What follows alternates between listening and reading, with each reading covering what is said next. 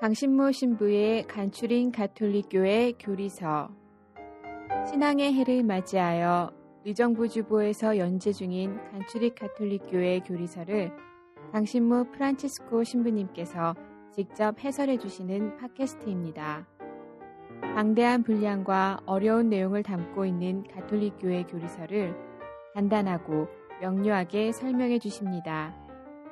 또한 지면에서 다루지 못한 내용을 추가하여 더욱 깊고 풍부하게 이해를 도와주십니다.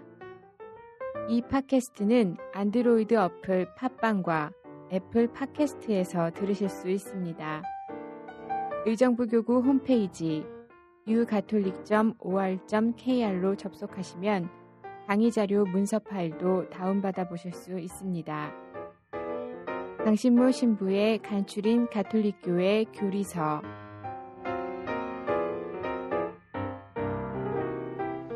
여러분 안녕하세요. 강신모 프란치스코 신부입니다. 어, 오늘은 어, 하느님, 성부 하느님에 대한 공부를 이제 계속 하는데 이제 방향을 좀 달리 하겠어요. 지난 시간까지는 하느님의 이제 그 속성이라고 할까요? 그 하느님의 유일하심, 삼위일체, 전능하심, 하느님의 섭리 이런 것들을 쭉 살펴봤는데 어, 오늘은 하느님으로부터 창조된 세상에 대한 공부를 하겠습니다. 어, 우리가 어떤 사람에 대해서 어, 특히 이제 그 대상이 이제 예술가라고 할 때 그 예술가에 대해서 우리가 그 알고자 할 때 두 가지 방법이 있어요. 하나는 그 예술가에 대해서 직접적으로 이제 물어보는 거죠. 그 사람이 언제 태어났고, 가저 부모가 누구고, 뭐 어떤 교육을 받았고, 어떤 생각을 하고, 이제 그런 그 어, 그 사람에 대해서 이제 볼 수, 그, 이렇게 연구를 하면은 이제 그 사람이 어떤 사람이다. 우리가 좀 알 수 있잖아요. 근데 다른 방법도 있습니다. 그건 뭐냐 하면 그 예술가가 만든 작품을 분석하는 거예요. 그러면은 그 작품만 분석을 해도 아, 이 사람이 어떤 사람이구나 하는 것이 이제 우리에게 그, 그 드러날 수가 있는 것이죠. 하느님에 대해서도 이제 우리가 그런 마찬가지 두 가지 접근을 할 수가 있는 것입니다. 하느님에 대해서 직접적으로 이제 우리가 관심을 갖는 거죠. 하느님이 어떤 분이신가, 어, 그분의 마음이 뭘까, 이제 이걸 직접 우리가 생각해 보는 것도 이제 가능하겠지만, 그러나 사실은 좀 이거는 어렵습니다. 왜냐하면 하느님하고 우리하고 격차가 너무 심하니까요. 그렇기 때문에 사실은 더 확실한 방법은 하느님께서 만드신 세상, 예술가가 만든 예술 작품을 분석하듯이 하느님께서 만드신 이 세상을 들여다봄으로써 아, 이 세상이 이렇게 생겼는데 그렇다면 이 세상을 만드신 분은 이런 마음을 가진 분이겠구나 하는 것을 우리가 간접적으로 이제 찾아 들어갈 수가 있다는 것이죠. 근데 사실 우리들에게 있어서는 그 이 간접적인 방법이 더 확실한 방법입니다. 왜냐하면 세상은 우리가 접근하기가 쉬우니까요. 어, 하느님은 직접적으로 접근하기가 너무 불가능에 가까운 것이고, 그래서 이제 그 세상, 창조된 세상을 우리가 살펴볼 필요가 있는 것이고요. 그리고 우리가 사도신경을 봐도 전능하신 천주 성부, 그 하느님에 대해서 우리가 알으려고 하는데 그분이 어떤 분이다?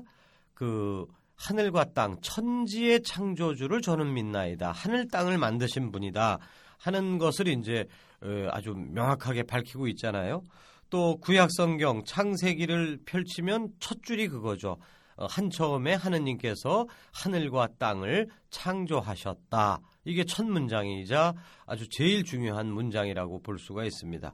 여기서도 이제 마찬가지로 창조된 하늘과 땅을 우리가 이제 바라봐야 된다 하는 것입니다.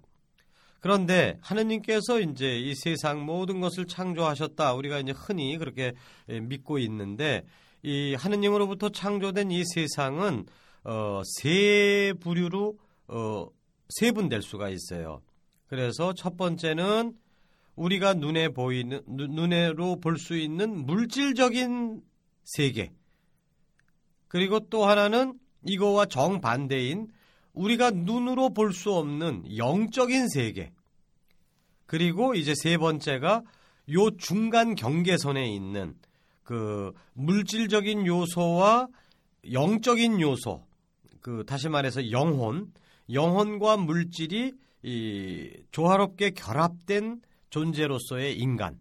그러니까 이제 셋이죠. 이것은 동양 사상에서도 이제 거의 같은 생각을 하고 있습니다. 어, 천지인 삼재라고 이제 이렇게 얘기를 해요. 하늘과 땅, 그리고 정말 하늘과 땅을 이어주는 인간. 어, 이렇게 세 요소로 동양 철학에서도 생각을 하는 거, 이거는 뭐 동서가 다 이렇게 공통된 생각인 것 같아요. 아무튼 인간이 참 독특한 존재다 하는 것을 어, 나중에 이제 다음 시간에 이제 얘기를 하겠지만 어, 그 미리 좀 이야기를 하고요. 그래서 어, 영적인 세상, 물질적인 세상, 그리고 영육이 결합되어 있는 인간, 이렇게 세 부류로 나눌 수 있고, 이것을 이제 한 가지씩 살펴보도록 하겠습니다. 어, 제일 쉬운 건 이제 물질적인 세상이죠. 우리가 눈에 볼 수 있는 거니까. 그러니까 물질적인 세계에 대해서 이제 먼저 보겠는데요. 자연과학에서는 세상에 있는 모든 것들을 무생물, 식물, 동물로 구분을 합니다. 어, 그러니까 전혀 이렇게 태어나고 죽고 뭐 하는 그런 게 없는, 의식이 없는 이제 무생물과, 그 다음에 이제 살아 태어나고 죽고는 하지만은 뭐 이렇게 움직이지는 못하는 식물, 그리고 이제 동물, 이렇게 세 부분으로 구분을 하는데, 어, 이 그러나 우리가 이제 이 교리 시간에 우리가 생각하는 물질 세계는 이런 자연과학에서의 그 분류법과는 좀 다른 것입니다. 어, 교리에서 얘기하는 이 물질적인 세계라고 하는 것은 동물이건 무생물이건 식물이건 다 포함하는 포괄적인 의미를 가지고 있어요. 어, 물론 자연과학에서 동물과 무생물은 분명히 구별이 되죠. 돌멩이는 생명이 없습니다. 반면에 동물은 살아서 움직이고 아픔을 느끼고 간단한 의사소통도 해요. 그래서 이제 우리가 흔히 생각할 때는 돌멩이와 동물은 완전히 차원이 다른 것으로 생각을 합니다. 뭐 맞는 얘기예요. 그러나 더 깊이 들어가 보면 돌멩이나 동물은 근본적인 공통점이 있어요. 그래서 하나로 묶을 수가 있다는 것입니다. 어, 그 공통점은 뭐냐? 둘 다 영혼이 없다는 것이에요. 그러므로 둘 다 물질적인 세계에 속하는 것입니다. 그래서 이 우리가 교리에서 얘기하는 물질적인 세상을 하느님께서 창조하셨다라고 했을 때는 그 영적인 요소를 지니지 않은, 우리가 볼 수 있는 무생물, 식물, 동물 전부 다가 물질적인 세계입니다. 그런데 이제 동양에서의 그런 어떤 그 샤머니즘 같은 것, 거기서는 이 천년 묵은 나무나 구렁이한테도 영혼이 있다고 생각을 해요. 그래서 이것이 이제 죽으면은 그게 이제 뭐 귀신이 되고 뭐 이런다고 생각을 하지만, 그러나 우리 카톨릭 교리에 따르면은 눈으로 볼 수 있는 천지 만물들은 다 영혼이 없어요. 유일한 예외가 단 한 가지뿐인 거죠. 인간뿐이 영혼을 가지고 있는 존재는 인간뿐입니다. 어, 이처럼 물질적인 세계와 반대되는 것은 영혼이에요. 어, 영혼은 눈으로 볼 수 없고 느낄 수가 없습니다. 갑돌이가 이제 사고를 당해서 전신마비가 되었고, 게다가 기억까지 완전히 상실했다고 우리가 가정을 해봐요. 건강할 때의 갑돌이와 사고를 당한 후에 갑돌이는 육체적으로도 완전히 변했죠. 어, 활력적으로 움직이던 사람이 손가락 까딱 못하고 누워 있어야 되니까 어, 육체적으로도 완전히 달라졌고, 정신적으로도 아무 생각을 못하고 있으니까 정신도 완전히 달라진 거예요. 어, 그럼에도 불구하고 갑돌이는 여전히 갑돌이라고 우리가 취급을 합니다. 어, 왜냐하면 그 이 갑돌이 안에 무언가가 계속 존재하고 있다는 것이죠. 변하지 않는 어떤 게 있다는 거예요.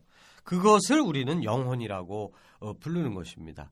이, 이 영혼, 이 영혼의 존재 유무에 따라서 이제 물질 세계와 영적 세계를 우리가 이렇게 가르는 것이죠. 그래서 이제 우리가 흔히 생각하는 모든 것들은 다 물질적인 세계에 속하는 것이고 이 물질 세계는 바로 하느님께서 창조하신 것이다 라고 어, 말씀을 드릴 수 있어요. 그러면 이제 이 물질적인 세계의 특징을 우리가 한번 보도록 하겠습니다. 물질적인 세계는 그 인과관계의 법칙이 지배하는 세계예요. 물을 끓이면 수증기가 됩니다. 돌멩이를 떨어뜨리면 땅으로 떨어지죠. 예외가 있을까요? 예외가 없습니다. 모든 것이 원인이 있으면 그 결과, 이런 식으로 인과관계에 의해서 모든 것이 움직이는 거예요. 그렇기 때문에 이 모든 것이 원인이 있으면 반드시 거기에 따른 결과가 생긴다라고 하는 이 인과성의 법칙은, 이것은 다른 말로 표현하면 필연성의 법칙입니다. 그 또 이것을 다른 말로 또 표현하자면은 자유가 없는 세계예요. 바로 이 점에서 물질적인 세계는 영적인 세계와 근본적으로 구별이 되는 것입니다. 그 영적인 세계는 이 자유의 영역이에요. 이제 나중에 이제 계속 이건 보겠습니다. 그 영적인 세계의 가장 큰 특징은 자유입니다. 반대로 물질적인 세계는 자유가 없음이에요. 뭐 이것이 뭐 나쁘다 뭐 그런 뜻이 아닙니다. 어, 어찌 보면 이거는 아주 철저하게 이렇게 어, 잘 조화가 이루어지는 거예요. 원인이 있고 결과가 있고 원인이 있고 결과가 있고 이게 있어야 우리가 이 세상이 돌아가는 거지. 이게 만약에 엉킨다고 생각을 해보세요. 어, 이거는 큰일이 나죠. 그래서 이 물질적인 세계에 자유가 없다는 뜻은 어떤 윤리적인 의미를 지금 얘기하고자 하는 게 아니라 이렇게 합법칙적으로 세상이 움직이고 있다. 아주 그냥 정교한 기계처럼 움직이고 있다는 것을 이야기를 드리고자 하는 것입니다. 이제 두 번째로 이 물질적인 세계의 특성은 좋다는 것이에요. Good. 이게 그 이 물질적 세계의 이제 또 하나의 특징입니다. 어, 일부 종교들에서는 또한 우리 카톨릭 교회 안에서도 영적인 세계는 선한 것이고 물질적인 세계는 악한 것이다 라는 이런 이분법적인 사고를 가지고 있는 경우가 많습니다. 어떤 철학자는 플라톤이죠. 플라톤은 육체를 영혼의 감옥이라고 불렀어요. 이 얘기는 바꿔서 얘기하면 영혼은 좋은 것이고 육체는 이 좋은 영혼을 이렇게 방해하는 요소라고 이제 본 것이죠. 어, 영적으로 자유롭고 싶지만 우리 마음은, 영혼은 근데 몸이 뜻대로 움직여주지 않기 때문에 이제 이런 표현을 쓴 것이죠. 그러나 우리 가톨릭 교회의 공식적인 믿음은 그렇지가 않습니다. 창세기 일 장부터 물질적인 세상에 대한 하느님의 긍정적인 인정 그리고 사랑이 표현이 되고 있어요. 하느님께서는 첫째 날 빛을 창조하시고 둘째 날 궁창을 창조하시고 셋째 날 이제 이렇게 땅을 창조하시고 이렇게 이제 물질적인 세계를 하나씩 하나씩 여섯째 날 이제 그 이 동물까지 창조를 하시는 거죠. 식물, 동물 다 이렇게 창조하시는 건데 이 결국은 창세기에 이제 그 창세 그 여섯째 날까지가 다 물질적 세계의 창 창조 이야기를 얘기하는데 이때마다 빛을 창조하시고 나서 하느님이 뭐라고 그러셔요? 보시니 좋더라. 또 하늘을 창조하시고 나서도 말씀을 하십니다. 보시니 좋더라. 그러니까 하느님께서 당신이 창조하신 이 물질적인 세상 이거를 좋다고 표현하시는 거예요. 자, 이 물질적인 세상을 악하다고 보는 종교적인 생각들이 있다고 말씀을 드렸어요. 그런 종교들은 그 왜 물질적인 세상이 나쁘냐? 그거는 하느님으로부터 온 게 아니다라고 생각을 하기 때문에 나쁜 것이다라고 얘기하는 거예요. 하느님은 선하시고 하느님이 창조하신 건 당연히 선할 수밖에 없죠. 좋은 곳에서 좋은 것이 나오는 거니까. 근데 우리가 눈앞에 두고 있는 물질적인 세상은 나빠요. 막 이렇게 우리를 피해를 주기도 하고 막 그냥 엉클어지기도 하고 막 이러니까 나쁘다. 그러면 이거 어디서 왔느냐? 좋으신 하느님한테서 온 게 아니라 나쁜 하느님한테서 왔다. 이제 이런 식으로 이제 생각을 하기 때문에 물질 세계가 나쁘다라고 이렇게 표현을 하는 건데 우리 가톨릭 교리는 세상의 어떤 것도 눈에 보이지 않는 영적인 세계조차도 다른 데서 온 게 아니에요. 다 하느님이 창조하신 겁니다. 오늘의 표제가 이제 하늘과 땅인데 하느님께서 하늘만 창조하시고 땅만 창조하신 게 아니라 하늘, 눈에 보이지 않는 영적인 세상서부터 땅, 눈에 보이는 물질적인 세계까지 그리고 그 중간에 껴있는 인간까지 어느 한 개도 예외 없이 전부 다 하느님이 창조하신 것이다. 이게 이제 우리 믿음의 첫 번째 토대거든요. 그러면 모든 것이 하느님으로부터 나왔다. 그렇다면 어떻게 돼요? 물질적인 세계도 하느님으로부터 나온 거니까 물질적인 세상은 당연히 그 본질 면에서는 선하고 아름다운 것이죠. 그래서 우리 가톨릭 교회는 이 세상에 대해서 그 낙관주의적인 태도를 가장 밑바닥에 가지고 있습니다. 긍정성이에요. 세상은 좋은 것이다.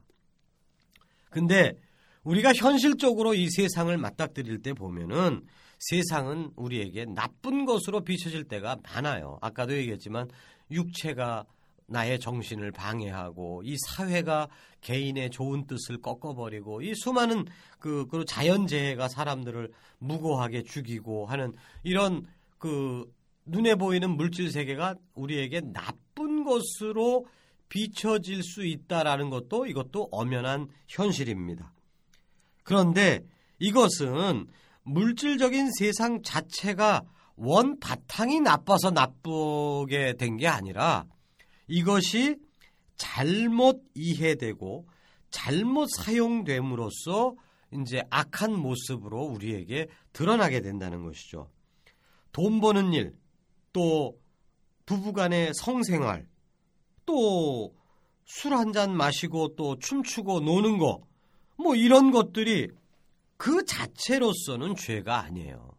그것 자체를 죄라고 하는 것은 가톨릭 신앙이 아닙니다. 나중에 이제 가톨릭 교회 교리 이제 삼부 윤리 생활을 볼 때 이제 누누이 강조로 하겠지만 이러한 그 돈 버는 일, 성생활, 술 마시고 노는 거 이런 모든 것들은 그 자체로서는 선한 일이에요. 좋은 일입니다. 문제는 이것을 정도 이상으로 집착하게 되고 또 불이한 방법으로 이것을 추구하고 했을 때 이제 이게 그 왜곡되는 것이죠. 이처럼 세상의 사물은 하느님과의 올바른 관계 속에서 그리고 올바른 질서 속에서 사용되어야만 창조 때의 아름다움을 유지할 수 있다는 결론입니다. 자, 이제 이런 식으로 이제 물질적인 세계에 대해서는 이제 대충 보도록 하겠어요. 물질적인 세상은 하느님으로부터 온 것이다. 그리고 하느님으로부터 왔기 때문에 원칙적으로는 이것은 좋은 것이다. 단 인간이 잘못 사용함으로써 이게 이제 악한 모습으로 어, 변질될 위험성은 분명히 있다. 그리고 또한 이 물질적인 세계는 어, 영적인 세계와 구별되게 여기는 그 인과관계가 어, 설정되어 있는 곳이고 그렇기 때문에 그 자유가 없는 어, 그런 영역이다라고 하는 것을 이제 어, 정리를 해드리고요. 이제 두 번째 창조된 세상인 영적인 세상을 보도록 하겠습니다. 영적인 세상은 쉬운 말로 얘기하면 천사들이에요. 성서와 성전에 따르면 하느님께서는 천사들을 창조하셨습니다. 천사들은 하느님처럼 순수하게 영적인 존재들이에요. 인간하고는 달라요. 인간은 물질적인 요소와 영적인 요소가 함께 있는데 천사들은 물질적인 요소가 없습니다. 그렇기 때문에 순수 영이에요. 그리고 천사들은 하느님을 도와서 여러 가지 기능, 기능을 수행을 합니다. 가브리엘 천사처럼 하느님의 말씀을 전하기도 하고 성모님께 이제 가브리엘 천사가 수태고지를 하죠. 라파엘 천사처럼 인간을 친구처럼 도와주고 토비아서에서 이제 등장하는 모습이 있어요. 에집트 땅에서는 하느님의 징벌을 수행하기도 합니다. 그리고 인간 모두에게는 수호 천사가 있어서 우리들에게 도움을 주고 있다라고 우리는 믿습니다. 근데 이제 이게 어려서부터 이제 주일 학교에서 이제 천사에 대해서 제가 배운 것이고 여러분들이 배운 것일 수 있는데, 근데 이런 식의 천사 이야기를 듣다 보면은 좀 의심 가는 게 하나 있어요. 하느님께서 세상을 돌보시기에 너무 바쁘셔서 협조자를 둔 거 아닌가 하는 의구심이죠. 그런데 그런 건 아닙니다. 하느님의 능력이 부족해서 야, 나 좀 도와줄래? 그러면서 천사들을 창조하셨다. 이거는 하느님에 대한 모습을 우리가 오해하는 겁니다. 물론 본당 신부는 혼자서 많은 신자들을 사목하기가 불가능에 가까 불가능하죠. 불가능하니까 어, 사목위원들, 구역장, 반장, 교리봉사자, 뭐 전례봉사자, 성경봉사자들에게 나를 좀 도와주세요라고 협력을 부탁을 해야만 사목을 해요. 왜? 본당 신부는 능력이 한계가 있으니까. 유한한 인간이니까 당연한 일입니다. 그러나 하느님께서 야, 천사들아 나 좀 도와다오, 이런 의도로 천사들을 창조했다면 이거는 전능하신 하느님이라고 우리가 부를 수가 없는 것입니다.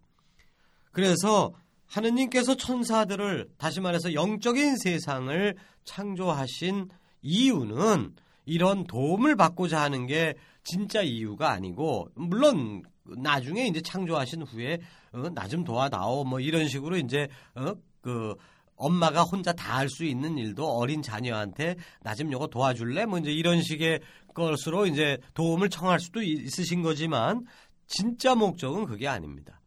그거는 하느님께서 당신의 사랑을 나누고 싶어서 창조하신 거예요. 우리가 믿는 하느님은 유일하신 분임에도 불구하고 성부, 성자, 성령의 구별이 있으신 삼위일체이신 하느님이라고 말씀을 드렸습니다. 그러니까 하느님은 혼자 못 계셔요. 못 계셔요. 왜? 혼자서는 사랑을 못하니까. 그러니까 하느님 당신 안에서도 성부, 성자의 구별이 있으면서 서로가 사랑하듯이 이 사랑이 또 당신들 안에서만 똘똘 뭉쳐갖고 거기서 끝나는 것으로도 완전치가 못한 겁니다. 정말 부부가 사랑한다면 부부의 사랑이 흘러넘쳐서 자녀를 낳고 싶고, 그래서 그 낳은 자녀에게 이 부부의 사랑을 나눠주고 싶은 건 이건 본능인 거예요. 그런 식으로 하느님께서는 이 천사들을 창조하신 겁니다. 영적인 사랑을 나눠주고 싶어서. 물론 이 하느님이 나눠주고 싶은 사랑은 단순히 천사들에게만 주려고 하는 건 아닙니다. 바로 인간들에게도 나눠주고 싶어서 인간들을 창조하신 거고, 또한 물질세계, 풀 한 포기, 강아지 한 마리한테도 정말 하느님의 사랑이 나눠지고 싶은 거예요. 그렇기 때문에 이 하느님께서 창조하신 하늘과 땅, 그 안에 있는 모든 것, 이 모든 것이, 그것의 창조의 목적이 뭐냐? 그거는 하느님이 당신의 사랑을 나누고 싶어서 창조하신 것이다. 이것을 말씀드리고 싶습니다. 또한 이러한 천사들의 존재는 인간을 특별하게 생각하시고 인간을 돌보시는 하느님의 사랑에 대한 증거이기도 해요. 인간은 천사보다 못한 존재이지만 더 사랑받는 존재입니다. 왜? 약하니까. 약하니까 더 사랑스러운 존재예요. 그리고 이 사랑스러운 존재를 돕기 위해서 하느님께서는 천사들을 어, 그 협조자로 이제 붙여주시는 것이죠. 카톨릭 교회 교리서 삼백삼십육 항에 이제 잘 정리되어 있어요. 사람은 일생 동안 생명의 시작부터 죽음에 이르기까지 천사들의 보호와 전구로 도움을 받는다. 모든 신자의 곁에는 그들을 생명으로 인도하는 보호자이자 목자인 천사가 있다. 이 지상에서부터 그리스도인의 삶은 신앙으로 하느님 안에 결합되는 천사들과 인간들의 복된 공동체에 참여한다. 어, 정말 우리는 혼자 있지만 혼자가 아니라는 것이죠. 천사들과 함께 있고 더 나아가서 하느님과 함께 있는 것이죠.